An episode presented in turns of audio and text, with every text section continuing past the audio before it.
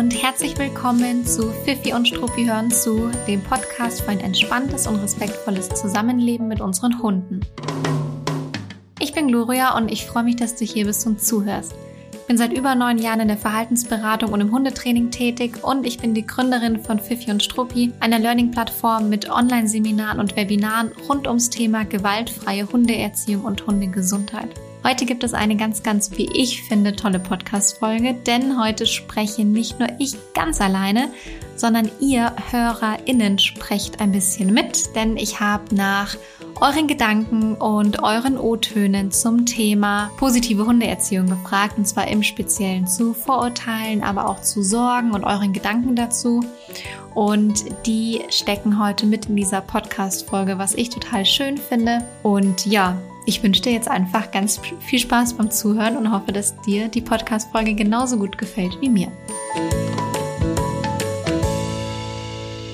Jetzt habe ich es ja eh schon direkt vorweggenommen im Intro. Wir sprechen heute über Vorurteile, aber auch Sorgen und Gedanken zum Thema positive Hundeerziehung oder positives Hundetraining. Und es ist schon ganz interessant, finde ich. Es ist ja so ein Dauerthema, so ein Dauerbrenner, dieses Thema.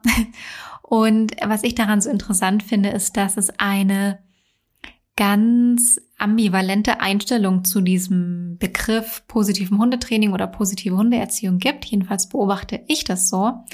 Einerseits wird das äh, in mancherlei Hinsicht gerne belächelt oder es wird vielleicht mit Wattebausch oder Kekse werfen beschrieben oder da so ein bisschen in diese Schublade gesteckt und geschoben. Also insgesamt so ein bisschen belächelnd damit umgegangen.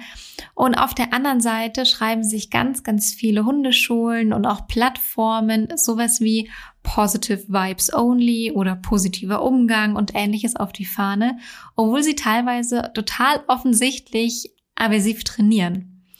Und ähm, und da muss ich manchmal schon drüber schmunzeln, weil es wird also auf der einen Seite belächelt, so diese Art der Hundeerziehung. Und andererseits scheint es dann doch nach außen hin das zu sein, was man vertreten möchte. Ja, nicht alle, aber viele vertreten möchten. Obwohl dann vielleicht in diesem Paket doch auch ganz viel anderes drin steckt, was sich dann so dahinter verbirgt und versteckt. Also es ist durchaus manchmal etwas komisch, ja. Vielleicht hat man einfach rausgefunden, dass es irgendwie aus Marketingaspekten gut funktioniert, so zu kommunizieren. Vielleicht hat man irgendwie rausgefunden, dass die meisten HundehalterInnen schon irgendwie so einen Blick danach, so ein Auge danach haben und sich eigentlich einen positiven Umgang wünschen mit dem Hund und deshalb vielleicht auch danach ihre Plattform oder ihre Hundeschule auswählen. Ähm, ja, und dann zieht man aber trotzdem vielleicht irgendwie so den Stiefel durch, den man halt irgendwie seit zehn Jahren durchzieht. Ich weiß nicht ganz genau, was dahinter steckt, aber ich finde, dass man diese Ambivalenz sehr, sehr häufig mitbekommt. Und heute gehen wir ein bisschen stärker auf dieses Thema ein. Welche Vorurteile schwingen da eigentlich mit, aber welche Sorgen sind damit vielleicht auch verknüpft? Und ich will mich damit beschäftigen, heute damit beschäftigen, weil ich ganz persönlich bin schon relativ lange mit dabei. Ich habe es ja im Intro gesagt, seit über neun Jahren und auch in der Sparte des positiven Hundetrainings. Mich haut kein Vorurteil mehr vom Hocker. Ich kann mich da ganz gut verbal erklären, äh, wenn ich das Gefühl habe, ich möchte mich verbal erklären, aber ich habe da in der Regel nicht das Gefühl, mich da irgendwie rechtfertigen zu müssen. Aber als Hundehalter, Hundehalterin, der sich vielleicht nicht den ganzen Tag damit befasst, ist es manchmal schon ganz schön schwierig oder auch ätzend. Manchmal fehlt einem vielleicht eine Argumentation oder ein passendes Wort oder man fühlt sich irgendwie aus dem eigenen Umfeld angegriffen. Und was ich aber auch beobachten kann, ist, dass auch ganz überzeugte HundehalterInnen, also die von einem positiven Umgang ganz überzeugt sind, dass sie manchmal anfangen zu zweifeln und manchmal sich aber gar nicht so richtig trauen, das dann zu hinterfragen. Also vielleicht denken die sich sowas wie, ich will ja positiv und wohlwollend mit meinem Hund umgehen. Ich darf diese große Methode nicht hinterfragen, ja, weil, ähm, oder ich will die nicht hinterfragen, weil ich nicht als Zweifler auftreten möchte oder sowas.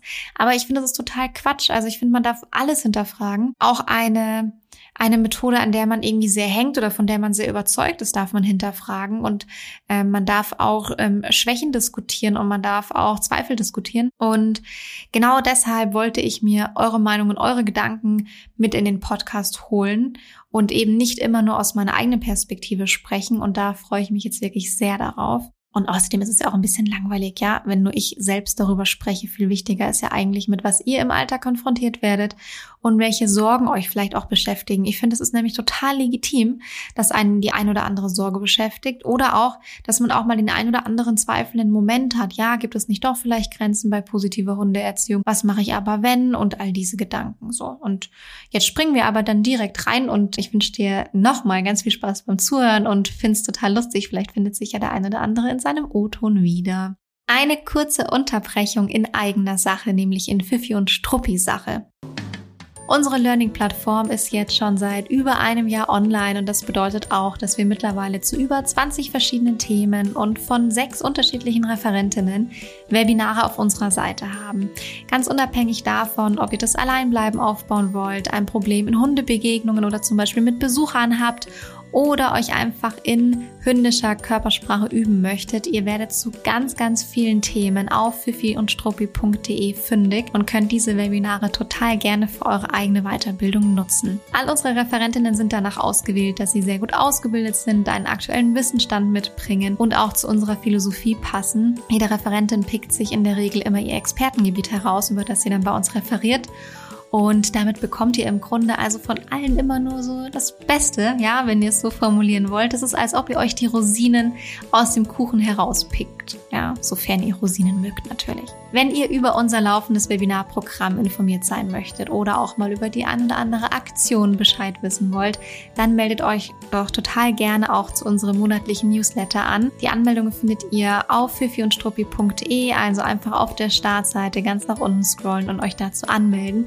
Und wenn ihr eh schon auf der Seite seid, dann guckt euch doch gerne auch mal in unserer Academy um, ob da nicht das ein oder andere Webinar mit dabei ist, das für euch spannend sein könnte. So, ähm, ich habe die Folge so strukturiert, dass wir zuerst über die Vorurteile sprechen und danach ähm, über die Sorgen und Gedanken dazu. Ich bin ein kleines bisschen spannend, wie viel Zeit wir brauchen für das Thema Vorurteile, ob ich danach vielleicht doch einen kleinen Cut mache und äh, die Sorgen und Gedanken in die nächste Folge packe. Mm, we will see. Wir werden sehen. Gucken wir doch einfach mal. Äh, wir fangen jetzt an mit dem ersten O-Ton und da teilt äh, Julia ein Vorurteil mit uns, dass man tatsächlich ganz, ganz, ganz häufig hören kann. Ich zeige es euch einfach mal. Das positive Hundetraining funktioniert nur bis zu einem gewissen Punkt, denn gerade Hunde mit einem starken Charakter oder gewissen Rasseeigenschaften, wie zum Beispiel der Rhodesian Ridgeback oder der Schäferhund, brauchen auch mal eine harte Hand oder eine klare Ansage. Mit ein bisschen Wischiwaschi und äh, Leckerchengewerfe kommt man da nicht weiter. Da stecken jetzt natürlich ganz viele Vorurteile sogar drin. Also das ist so ein Satz oder das sind so Sätze, aus denen man so richtig viel rauspicken kann. Also, was kann man da alles rauspicken? Ähm, es geht darum, dass positives Hundetraining nicht bei allen Hunden möglich ist. Es gibt Rassen, die irgendwie eine klare Ansage brauchen oder die da anders gestrickt sind. Ähm, dann steckt da noch sowas drin wie bisschen Kekse werfen äh, und Wischiwaschi reicht dann nicht. Also ist schon ganz interessant, was da alles so mit reingeflochten wurde. Wir starten jetzt einfach mal. Äh, und zwar mit dem Punkt, bei manchen Hunden geht es nicht. Also auf Ebene der Lerntheorie ist es tatsächlich eine falsche Aussage. Also auf Ebene der Lerntheorie sind unsere Hunde in ihren kleinen Gehirnen da ähm, sehr, sehr, sehr ähnlich äh, gestrickt und aufgebaut. Also ein Ridgeback lernt genauso wie ein Mops oder wie ein Terrier oder, oder, oder. Natürlich gibt es äh, Unterschiede, unterschiedliche Ausprägungen zum Beispiel von Jagdverhalten oder natürlich gibt es charakterliche Unterschiede, aber die Lerntheorien die lassen sich tatsächlich bei jedem Hund ganz genauso anwenden, sogar bei allen Säugetieren. Ich verstehe aber trotzdem den Unterschied und ich verstehe auch, was damit gesagt werden möchte. Es wird halt damit gesagt, okay, wenn dein Hund da easy mitmacht, dann kannst du da auch ähm, mit positiven Methoden total weit kommen oder deine Ziele erreichen. Aber wenn, wenn dein Hund vielleicht da sehr charakterstark ist oder ein bisschen härter äh, zu knacken ist oder keine Ahnung, wie man das nennen möchte, dann kommst du damit an deine Grenzen. Das ist ja, was es eigentlich aussagt. Was da übrigens auch so ein bisschen mit drin steckt oder was ich an der Stelle ganz wichtig und auch spannend finde. Es ist tatsächlich so, dass an Rassen unterschiedliche Erwartungen gestellt werden mitunter. Das ist was zum einen wahrscheinlich gesellschaftliches, zum anderen aber auch etwas, was sich total einfach erklären lässt. Ähm, zum Beispiel wird an einen kleinen weißen Hund, der ein Spänkchen im Haar trägt, wird meistens eine andere Erwartung gestellt. Ich überzeichne jetzt natürlich absichtlich mal die Klischees. Ähm, es wird also an einen kleinen weißen Hund, der Spänkchen im Haare trägt, eine andere Erwartung gestellt als an einen Listenhund Kategorie 1, ähm, der äh, irgendwie über die Wiese rennt. Nehmen wir mal den Malteser und den Rottweiler. Ja, ich weiß, dass der Rottweiler kein äh, Listenhund Kategorie 1 ist, aber lasst uns doch mal kurz äh, aus einer Rassebrille heraus sprechen und argumentieren. Ähm, ja, also natürlich wird an einen Malteser eine andere Erwartung gestellt als an einen Rottweiler. Stellt euch einfach mal folgendes Szenario vor. Ihr seid auf einer Freilaufwiese unterwegs oder einfach auf einem Feldweg oder wo auch immer seid ihr unterwegs und ihr seht dort einen Malteser rumlaufen, der sich irgendwie seines Lebens freut und irgendwie einem Schmetterling hinterher tappert oder was auch immer er gerade macht. Und die ähm, die Halterin und der Halter ruft und der Malteser tappert halt so lustig weiter und man würde das vielleicht anschauen und sich denken, Gott, ist der irgendwie süß. Oder man würde sich denken, ah, so ein kleiner Hund ist vielleicht nicht meins. Was auch immer man sich denken würde, aber man würde sich nicht denken, die hat den ja überhaupt nicht im Griff. Wie kannst du diesen Hund hier freilaufen lassen? Ja? Wahrscheinlich würde man sich das noch nicht mal denken, wenn der Hund irgendwie bellend auf andere Hunde oder andere Menschen zurennt, weil viele einfach stehen bleiben und sagen, mein, was bist denn du für ein süßer kleiner Hund? Hund, ja, ähm, ist natürlich auch nicht immer so, ja. Auch natürlich gibt es mit kleinen Hunden Situationen, wo man sich denkt, ey, komm, das hätte ich jetzt nicht gebraucht, ja, dass du irgendwie bellend hinter mein Fahrrad herrennst. Aber nichtsdestotrotz, die ganze Umwelt reagiert auf einen Malteser anders als selbes Szenario. Wir gehen wieder über eine Freilaufwiese ähm, oder über wo auch immer einen Weg entlang. Es läuft ein Rottweiler ohne Leine. Der äh, Halter oder die Halterin rufen und der Rottweiler rennt unbeeindruckt weiter und interessiert sich überhaupt nicht für seine Halter oder seine Halterin. Was passiert dann in den Köpfen der Menschen? Und ich würde mich da überhaupt nicht so stark ausnehmen, um ehrlich zu sein. Man denkt sich schon, ha, gewagt, dass du hier deinen Rottweiler rumlaufen lässt, wenn du den scheinbar nicht im Griff hast.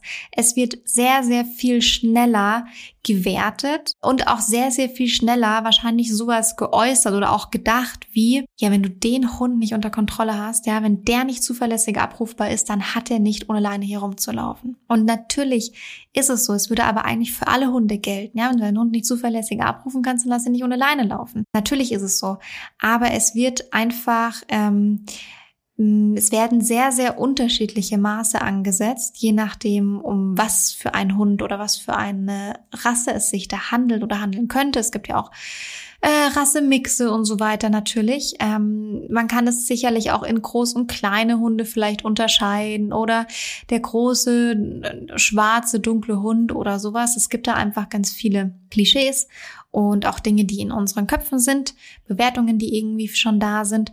Und wie gesagt, ähm, ich glaube noch nicht mal, dass ich mich dazu 100 Prozent ausnehmen könnte, ja. Und das muss einem bewusst sein, wenn man sich diese Rassen holt, solche Hunde adoptiert, dann muss einem bewusst sein, dass man ja ein bisschen anders beobachtet und beäugt wird, wie wenn es halt der Malteser oder lustige Zwergpudel oder was auch immer ist, mit dem man durch den Park läuft. Es wird einem ein gewisses Vorurteil manchmal, eine gewisse Bewertung entgegengebracht und eine wahnsinnig hohe Erwartung an genau diese Hunde. Eigentlich dürfen sie überhaupt keinen falschen Schritt machen, weil ihnen das sofort negativ ausgelegt wird. Die dürfen keinen einzigen zu schnellen Schritt auf ein Kind zu machen. Die dürfen keinen einzigen zu schnellen Schritt in Richtung von einem Jogger oder sowas machen. Es wird sehr, sehr, sehr schnell den Hunden negativ ausgelegt. So, und das muss ich dazu einmal äh, sagen, weil es zu dem Thema passt, weil es was ist, was man nicht wegdiskutieren kann, was man ein bisschen reflektieren muss und was man vor allem dann reflektieren muss, wenn man mit dem Gedanken spielt, einen Hund von dieser Rasse zu adoptieren. Das muss einem ein bisschen klar sein, welche Erwartungshaltung das ganze Umfeld da hat. Und es darf eigentlich nicht bedeuten, dass mit diesen Hunden unfairer umgegangen wird. Das haben sie überhaupt nicht verdient. Sie haben, finde ich, genau denselben, genau dieselbe wohlwollende und gewaltfreie Hundeerziehung verdient. So. Und ähm, jetzt eben nochmal kurz den Rückschluss auf den O-Ton oder das ganze Thema. Es ist tatsächlich falsch. Es stimmt nicht, dass positive Hundeerziehung nur bei manchen Rassen funktioniert oder nur bei manchen Charakterzügen funktioniert. Ähm, das ist etwas, was eben auf Ebene der Lerntheorie faktisch falsch ist und was auch überhaupt nicht meine Erfahrung widerspiegelt. Ähm, nichtsdestotrotz ist es eben so, dass man ein bisschen im Hinterkopf behalten muss, dass es einfach eine unterschiedliche Bewertung gibt und die existiert. Und eigentlich muss man, wenn man einen Dobermann hat oder einen Rottweiler hat oder was auch immer, ja, Hunde, die so in diese Kategorie ein bisschen gehen, vom optischen oder von ihrer Rassekonstellation, dann muss man in der Regel einfach einem bewusst sein, dass man ein wahnsinnig gutes Training aufbauen muss oder einfach in vielen Situationen, in denen anderen Hunden, Hunderassen mehr verziehen wird, vielleicht, ja, mehr Management betreiben muss. Vielleicht ist da einmal öfter die Leine dran, obwohl es gar nicht nötig wäre. Vielleicht ist da einmal, wird da einmal öfter eine Distanz gewahrt, obwohl es vielleicht gar nicht nötig wäre, weil da einfach gewisse gesellschaftliche Bewertungen mitschwingen. Die kommen übrigens nicht von ungefähr. Also die kommen ja nicht nur jetzt von einem gewissen, einer gewissen Kategorisierung, die vielleicht an der einen oder anderen Stelle auch unfair ist, sondern sie kommen ja auch von einem gewissen Potenzial, das der Hund mitbringt. Und man kann natürlich nicht von der Hand weisen, dass ein Rottweiler, wenn er zubeißt, einen anderen Schaden anrichten kann als ein Malteser, der zubeißt. Ja, also beiden Hunden geht es in solchen Situationen nicht gut. Keiner der beiden Hunden hat Spaß daran äh, Aggressionsverhalten zu zeigen. Aber natürlich kann man nicht von der Hand weisen, dass ein anderes Potenzial in den jeweiligen Hunden steckt. So. Jetzt müssen wir aber natürlich wieder die Brücke zu dem, zu, zu dem O-Ton schaffen, bevor ich total abschweife. Also unabhängig davon, dass, äh, wie gesagt, die Aussage ähm, auf Ebene der Lerntheorie falsch ist. Ähm, Grenzen, Regeln und Konsequenz dürfen auch in einem gewaltfreien und positiven Training ein großer und wichtiger Bestandteil sein. Ähm, das ist so und es schließt sich auch überhaupt nicht miteinander aus, überhaupt nicht. Ich kann und werde da immer wieder an unser Grenzen setzen Webinar verweisen, weil ich finde, dass es wirklich dort gut erklärt und gut aufzeigt, ähm, was Strafen bedeutet, was Belohnen bedeutet, wie die Abgrenzungen zueinander sind, was es in unserem Hund auslöst, was es eben auf lerntheoretischer Ebene bedeutet und auch, wie man in einer ähm, positiven, wohlwollenden und bedürfnisorientierten Erziehung ganz klare Grenzen und Regeln aufbauen kann, die dem Hund erklären kann und die auch durchsetzen kann, wenn man das Wort so verwenden möchte. Es gibt ja auch gerne diese Aussage, bei meinem Hund hat es nicht geklappt, der hatte eine strengere Hand benötigt, ja, der hat da eine klarere Ansage gebraucht und dann hat es aber irgendwie hingehauen oder wie auch immer oder vielleicht auch nicht. Und ich will darauf noch eingehen, auch wenn das jetzt in dem Fall nicht zu 100 Prozent mit in diesem O-Ton drin steckte. Aber es ist so eine Ausprägung davon, ja. Dass es eben nicht nur heißt, bei manchen Rassen muss das anders laufen, sondern manchmal hört man es auch, also bei meinem Hund hat das so nicht hingehauen, ja. Der hat da schon eine klare Ansage gebraucht. So. Das fällt so ein bisschen unter die Kategorie, was macht man denn, wenn man an seine Grenzen stößt im Training? Und ich finde, es ist ganz, ganz, ganz wichtig, sich eine Sache zu verdeutlichen. Ein positiver, gewaltfreier und wohlwollender Umgang mit Hunden ist viel mehr als eine reine Erziehungsmethode. Es ist eigentlich eine Lebenseinstellung. Und wenn wir das mal als Basis nehmen, also wenn wir als Basis diese Lebenseinstellung nehmen, dass wir gewaltfrei, wohlwollend, positiv mit unserem Hund umgehen und zusammenleben wollen, dann öffnet uns das automatisch ein Stück weit unseren Blick, unseren Horizont und unsere Perspektive, weil wir uns eigentlich auf eine Ebene über diese reine Methodenbetrachtung begeben. Du hast jetzt also ein Problem mit deinem Hund, ja, ein Ziel, das du erreichen möchtest. Und wenn du zu einem, äh, zu einer Trainer oder zu einem Trainerin gehst, äh, zu, zu ein, einer Trainerin oder einem Trainer, habe ich es gerade falsch rum gesagt, ich glaube schon, ähm, oder äh, in eine Verhaltensberatung dich begibst und oder Co. Und dort kann dir weitergeholfen werden. Du kannst dein Ziel erreichen, dann ist ja alles super, ja. Ähm, wenn dir dort aber nicht geholfen werden kann, oder ihr an Grenzen stößt, dann musst du nicht die Methode hinterfragen. Also wenn du zum Beispiel jetzt in eine positiv arbeitende Hundeschule gegangen bist, es hat funktioniert, alles ist schön, du gehst raus, du bist happy, alles ist gut. Du bist mit einem vielleicht etwas spezielleren Problem dorthin gegangen, es hat nicht funktioniert oder ihr stößt an Grenzen, dann musst du nicht die Methode komplett hinterfragen, sondern eventuell brauchst du eine andere Form der Unterstützung oder vielleicht brauchst du einen Spezialisten, eine Spezialistin zu diesem Themenbereich. Ähm, so in etwa wie wenn wir mit einem Problem zu unserem Hausarzt gehen. Wir stellen ja auch trotzdem nicht die ganze Schulmedizin in Frage, wenn etwas nicht funktioniert, wenn etwas nicht funktioniert, wenn man gewisse Beschwerden nicht los wird. Jedenfalls würde ich das nicht tun, sondern wir holen uns vielleicht eine zweite oder eine dritte Meinung ein oder wir suchen mal einen Spezialisten, eine Spezialistin auf zu einem gewissen Thema. Und meistens hinterfragt man noch nicht mal den, den Hausarzt oder die Hausärztin, sondern man sagt vielleicht, ja, da war halt jetzt eine Spezialistin nötig, ja? Oder äh, wie auch immer, da war jetzt eine zweite oder dritte Meinung nötig. Und so kannst du das auch im Rahmen einer positiven Hundeerziehung machen.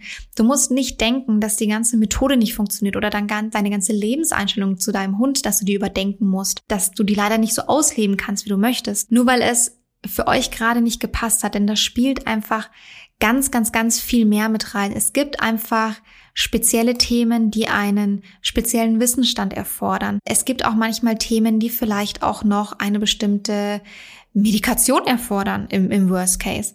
Und da darf man auch eine Zweit- oder Drittmeinung suchen und muss nicht die ganze Methode hinterfragen. Genau. In unserem nächsten O-Ton greifen wir nochmal das Thema Futter und Kekse auf. Das wurde hier im ersten, äh, in der ersten Aussage ja auch schon mit angesprochen. Ja, mit bisschen Kekse und Wischiwaschi kommt man nicht weiter. Aber da gehe ich jetzt gleich direkt dazu über, ähm, über den zweiten O-Ton und dann sage ich insgesamt was zu dem Thema. Genau. Und deswegen zeige ich euch jetzt mal, welche Vorurteile und Gedanken Katja uns noch zu dem Thema positives Hundetraining geschickt hat. Mir begegnet sehr oft das Vorurteil, dass ähm, der Hund die das Verhalten, das er zeigen soll, nur für das Futter macht und nicht, ähm, weil er das selber möchte oder nicht als ähm, Beziehungsdienst praktisch. Das ist ein Vorurteil. Und ähm, was ich sonst auch noch oft als Vorurteil bekomme, ich habe einen Samoyeden und sie sieht sehr lieb und freundlich aus. Und sie ist auch sehr lieb und freundlich. Und die Leute sagen dann oft, ja, mit deinem Hund, mit dem funktioniert das ja, weil das ist ja so ein freundlicher Hund, aber mit meinem Hund, mit meinem bösen Rottweiler, ähm, da funktioniert das nicht. Und da muss man irgendwie mit diesem Hund äh, funktioniert das nicht. Und genau. Also, was wir hier aufgreifen können oder uns rauspicken, ist das ganze Thema Futter, das da mit einhergeht. Ähm, sie spricht ja auch noch das Thema an, das ich jetzt schon total lange ausgeführt habe, dass es mit gewissen Rassen nicht geht oder ähnliches. Das ist, finde ich, an der Stelle ein bisschen abgehakt. Stützen wir uns mal aufs Thema Futter. Das ist ja wirklich etwas, mit was man total häufig konfrontiert wird, ja. Ähm, der Hund zeigt das Verhalten nur für Futter und nicht, weil er es selbst möchte oder ähm, auch nicht als Beziehungsdienst. Und jetzt äh, starten wir doch einfach mal damit, mal auch zu hinterfragen, was bedeutet dieses nur für Futter, ja? Also es ist ganz gängig in einem Aufbau, ähm, der über positive Verstärkung funktioniert, den Hund mit Futter zu belohnen. Man muss Hunde aber nicht mit Futter belohnen. Es ist eigentlich ganz, ganz wichtig, hier nicht von Keksen oder Futter zu sprechen, sondern von Belohnungen zu sprechen. Also einem, ein Aufbau, der über positive Verstärkung funktioniert, der benötigt Belohnungen, damit sich das Verhalten für Hunde lohnt, gut anfühlt und die Hunde dieses Verhalten öfter zeigen, länger zeigen, ausgeprägter zeigen. Was für eine Form von Belohnung man dafür nimmt, ist abhängig von der Situation, von der eigenen Präferenz, aber auch von der Präferenz des Hundes. Warum wird so häufig Futter genommen? Weil es mitunter die einfachste Möglichkeit ist, Hunde zu belohnen und zwar für uns Menschen die einfachste Möglichkeit. Es ist für uns Menschen viel schwieriger, auf andere Belohnungen zurückzugreifen. Da müssten wir uns mehr Gedanken machen. Was ist für den Hund überhaupt eine Belohnung? Wie können wir das gezielt einsetzen? Wie kann der Trainingsaufbau dann aussehen? Es ist einfach eine sehr bequeme und einfache Möglichkeit mit Futter zu belohnen auf der einen Seite. Auf der anderen Seite gibt es uns auch sehr, sehr viele Informationen. Denn wenn Hunde Futter nehmen können, und zwar in einer relativ ähm, entspannten Art und Weise Futter nehmen können, ich kann jetzt das Thema eh nicht so stark ähm, so stark, stark detailliert ausführen, deswegen sage ich es verkürzt. Ähm, man kann verkürzt betrachtet sagen, dass äh, wenn ein Hund Futter nehmen kann in Trainingssituationen, in Alltagssituationen, dann befindet er sich meistens auf einer Ebene, auf der noch Lernverhalten stattfinden kann, er sich auf das Training und die Interaktion einlassen kann. Das heißt, man hat auch eine gewisse Antwort von dem Hund, die für uns wichtig und interessant ist. Im Gegensatz dazu, wenn man merkt, der Hund kann kein Futter mehr annehmen, dann kann man hinterfragen, woran liegt das? Ist der überfordert von der Situation? Ähm, hat er Ängste, die äh, ihn dazu bringen, dass er kein Futter annehmen kann? Befindet er sich in einer starken Stresssituation? Das ist für uns deshalb auch ein wichtiges Feedback, weil wir dann wissen, in solchen Momenten funktioniert das Lernen einfach nicht mehr so gut, weil der Hund überschattet ist von anderen Emotionen und vielleicht auch von Überforderung. Das ist auch ein weiterer Aspekt, der für uns eben sehr, sehr hilfreich ist im Training. Und das alles führt dazu, das sehr häufig mit Futter belohnt wird. Aber lasst es uns nicht immer nur Futter oder Kekse nennen, sondern bitte ein bisschen differenzierter betrachten. Und dann spricht man hier eben von Belohnung. Also, dein Hund zeigt das Verhalten für Belohnung. Ja, das ist korrekt, wenn wir es über positive Verstärkung aufgebaut haben. Das ist sogar Sinn und Zweck von der ganzen Methode. Also, wenn wir jetzt differenzierter darüber sprechen wollen, ist denn dann immer eine Belohnung nötig? Das ist ja eigentlich, was dahinter steckt. Verhaltensweisen, die wir von unseren Hunden erwarten und die er nicht von sich aus zeigt oder anbietet, sondern die wir uns einfach ausgedacht haben in unseren verqueren Menschenhirn, äh, die müssen bestätigt werden. Und zwar auch zukünftig. Ja, das ist nun mal so. Und wenn man aufhört, wirklich ersatzlos aufhört, diese Verhaltensweisen zu bestätigen und zu belohnen, dann bauen Hunde dieses Verhalten peu à peu wieder ab. Also man baut es vielleicht peu à peu auf, indem äh, man Belohnungen einsetzt. Irgendwann ist man auf einem Trainingsstand, wo alles super funktioniert und man denkt sich, cool, ich kann Futter abbauen und so, ich brauche das alles nicht mehr, ich will das alles nicht mehr und kann Belohnungen abbauen und so weiter. Ähm, und man gibt dem Hund keine alternativen Belohnungen oder gar keine Belohnungen mehr, sondern man erwartet jetzt, dass der Hund dieses Verhalten zeigt, weil er hat es ja gelernt, jetzt weiß er, was wir von ihm wollen. Dann baut sich dieses Verhalten aber wieder ab, Stück für Stück. Das heißt, wenn man den Hund nicht weiterhin dahin bestätigt, dass es toll ist, was er da gerade macht, ja, dass er das ganz, ganz richtig und gut macht, dann zeigt er es in der Regel wieder seltener, langsamer, nicht mehr so stark, nicht mehr so lange und so weiter und so weiter. Muss es aber immer super hochwertig belohnt werden? Nein. Man kann irgendwann wirklich ähm, ein bisschen einen Gang runterschalten in Bezug auf die Art der Belohnung. Muss es nach jeder Wiederholung belohnt werden? Nein, auch das kann man variabel betrachten, wenn man das gut aufgebaut hat im Vorfeld. Vieles spielt sich zum Beispiel auch einfach ein. Also zum Beispiel bei der Leinenführigkeit ist es oft so, dass sich das irgendwann eingespielt hat und man da nicht äh, ein Leben, ein Hundeleben lang irgendwie hochwertig belohnen müsste oder ähnliches. Ähm, und zum Beispiel auch, wenn man zusätzlich über Entspannungstechniken arbeitet, was ich ja auch immer sehr gerne mache, dann ist es auch etwas, was total nachhaltig funktioniert, weil wenn man einem Hund beibringt, in gewissen Situationen jetzt nicht auf eine Futterbelohnung zu warten, sondern dass er dort einfach entspannen kann, dann wirkt diese Entspannung ja auch nachhaltig. Also man muss ja auch gar nicht alles immer über Belohnungen aufbauen. Man kann gewisse Situationen ja auch äh, mit Entspannung aufbauen dann hat man da diese Problematik gar nicht, sondern dann ist der Hund nachhaltig entspannt in gewissen Situationen. Dann kann man damit sehr, sehr gut umgehen.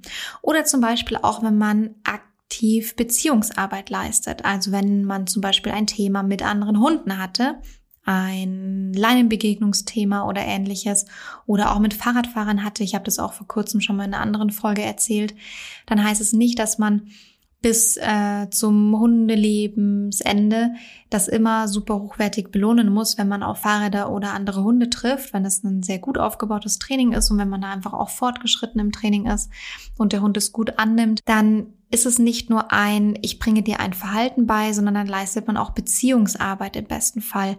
Und wenn man Beziehungsarbeit so weit leistet, dass der Hund einfach auch seine Bewertung verändert hat von gewissen Reizen, also der Fahrradfahrer war irgendwann mal der Feind, jetzt ist er irgendwie vielleicht neutral behaftet oder sogar positiv belegt, das gleiche auch mit anderen Hunden, dann ist es natürlich auch etwas, was nachhaltig wirkt und nachhaltig funktioniert. Deswegen ist ja auch diese Art der Hundeerziehung so wahnsinnig toll, weil sie eben nachhaltig aufgebaut wird. Aber wenn man jetzt beispielsweise einen zuverlässigen Rückruf nimmt, ja, ein Verhalten, das wir einfach ganz punktuell haben wollen, das wir ganz zuverlässig haben wollen, das immer funktionieren muss, dann muss man das tatsächlich auch immer sehr, sehr hochwertig belohnen oder belohnt es im besten Fall immer sehr, sehr hochwertig, damit eben der Hund genau bei diesem Verhalten nicht die Tendenz zeigt, ach, das baue ich doch einfach mal ab, das zeige ich seltener, das lohnt sich nicht mehr für mich, ähm, es lohnt sich für mich viel mehr in der Umwelt zu verschwinden und nicht irgendwie bei meinem Menschen zu bleiben oder aufs erste Wort zu hören. Und da muss ich einfach sagen, ja, Entschuldigung, aber so funktioniert halt Lerntheorie und wir konkurrieren die ganze Zeit mit der Umwelt.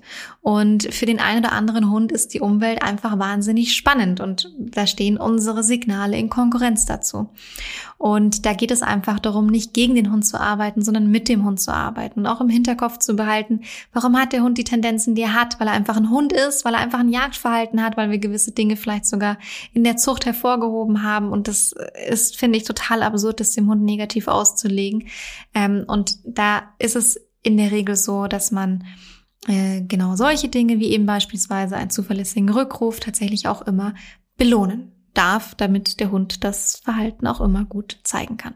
Was wäre die Alternative? Muss man sich ja auch immer mal anschauen oder überlegen. Die Alternative wäre, dass dein Hund so beeindruckt und erschrocken war über deine Strafe, die du angewendet hast im Aufbau, dass er sich danach nachhaltig nie wieder traut, diese zu hinterfragen. Ähm, das ist für mich ganz persönlich keine Alternative. Und übrigens ist es auch ganz selten so, dass man ein Strafmaß auch wirklich so dosieren und einsetzen kann, dass der Hund es nie wieder hinterfragt. Also glaube nicht, dass nur weil du mit Strafe arbeitest, dein Hund ähm, sich immer so verhält, wie er sich verhalten sollte. Also das ist ja auch super selten äh, der Fall, weil es ganz stark darauf ankäme, wie punktuell und äh, ja, wie punktuell in jeglicher Hinsicht du davor deine Strafe eingesetzt hast. Übrigens ist diese Bewertung, die wir da in unseren Köpfen haben, also diese Bewertung, die da existiert, so muss ich sagen, zum Thema Belohnen und Kekse geben, ist eine Bewertung, die in unseren Köpfen existiert. Es ist unsere Bewertung, dass wir es vielleicht lächerlich finden oder vielleicht übertrieben finden, Hunden einen Keks zu geben für ihr Verhalten. Das ist unsere eigene Bewertung und die können können wir auch aktiv verändern.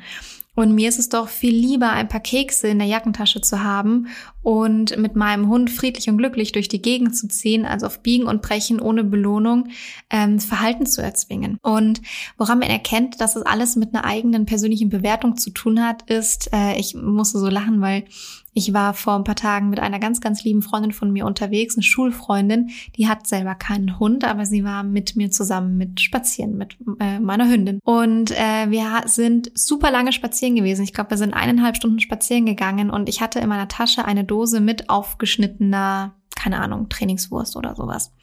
Und habe meiner Hündin auch tatsächlich recht wenig Frühstück gegeben, weil ich mir eben dachte, ach, wenn ich jetzt was mit rausnehme, dann ziehe ich das von der normalen Futterration ab und gebe das unterwegs. Und hatte diese Dose in meiner Tasche und ich habe in diesen eineinhalb Stunden Spaziergang nicht einmal diese Dose rausgeholt und nicht einmal irgendwas mit Futter belohnt.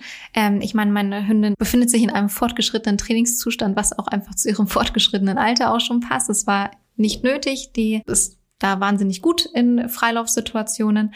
Ähm, ich musste es nicht immer mit Futter bestätigen.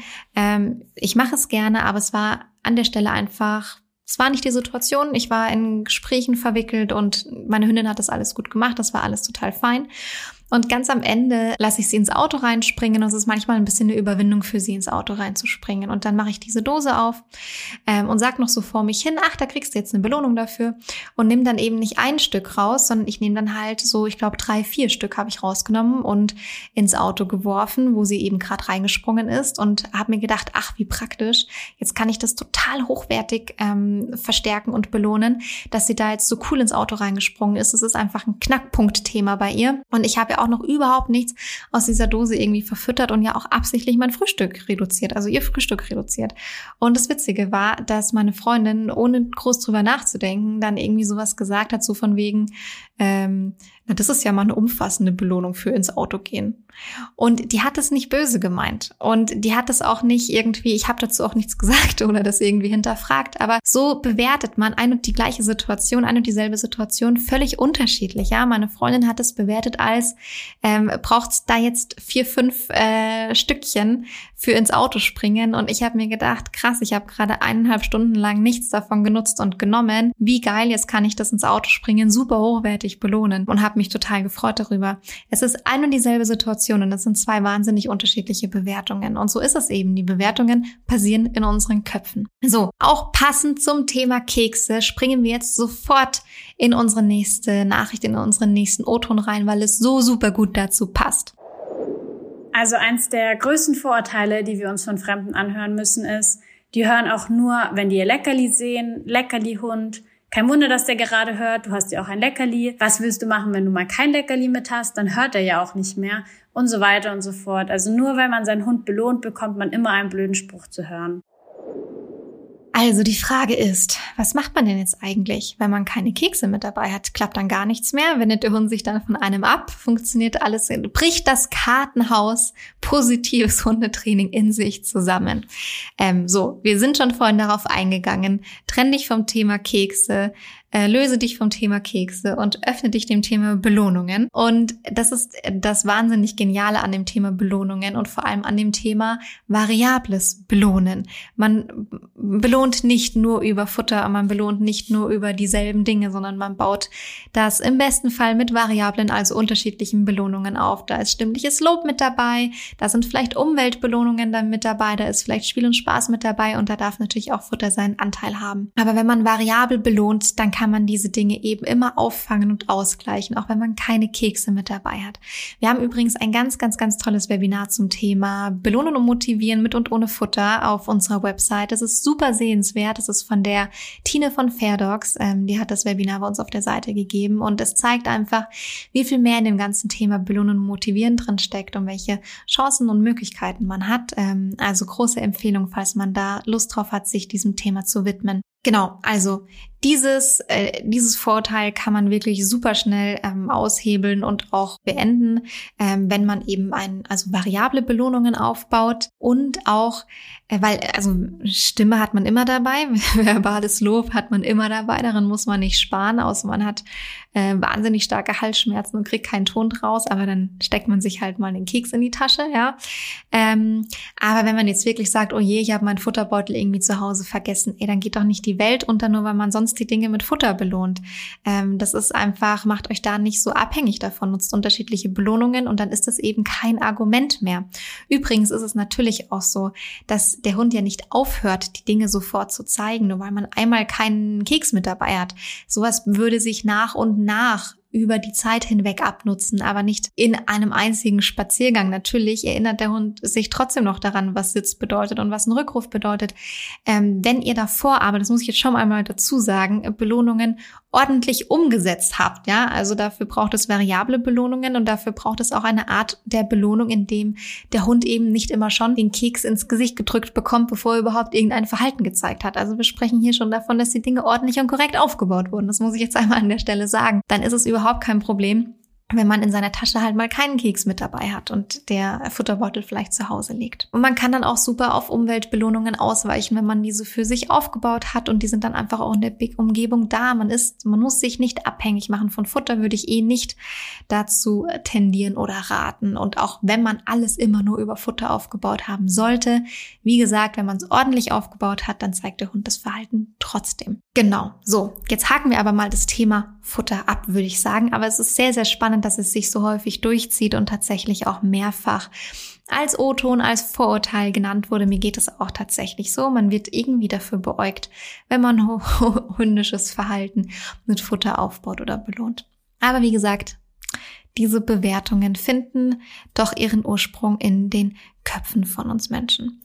Äh, die nächsten Vorurteile gehen in eine andere Richtung, in eine spannende Richtung, weil es auch wieder viel um menschliche Bewertung geht. Und dadurch, dass sie irgendwie miteinander zu tun haben oder so ein Stück weit aufeinander aufbauen oder zusammenhängen, zeige ich sie euch einmal kurz beide und dann gehen wir darauf ein.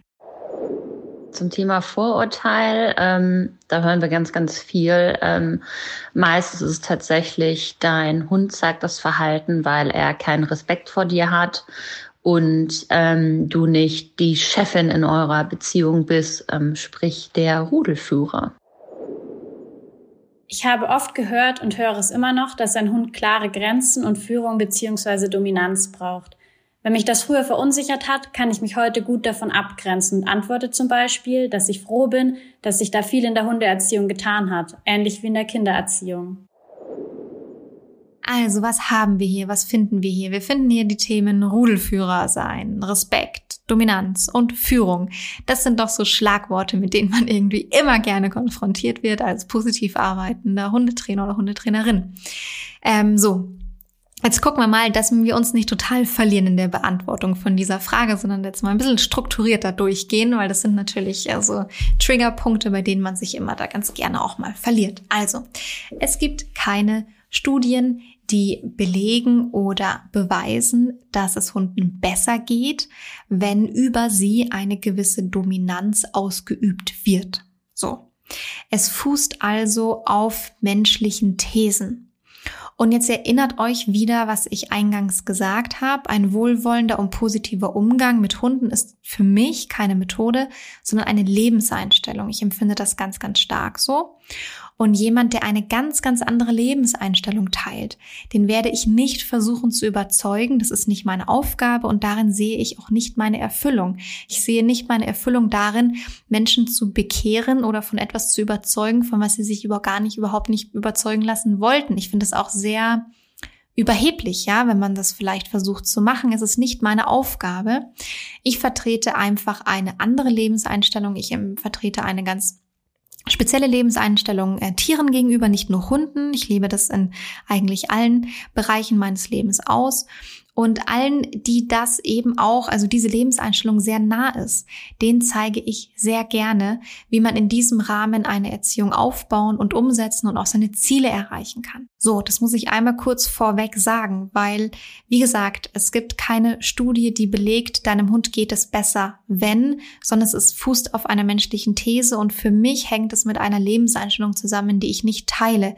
Ich möchte keine Macht über mein Tier ausüben. Ich möchte äh, keine Dominanz über mein Tier ausüben. Ich möchte dem nicht unterordnen. Ich möchte den auch nicht unterwerfen. Und es gibt, wie gesagt, auch meines Erachtens keine Studienlage, die beweisen würde, dass nur das artgerecht wäre. So.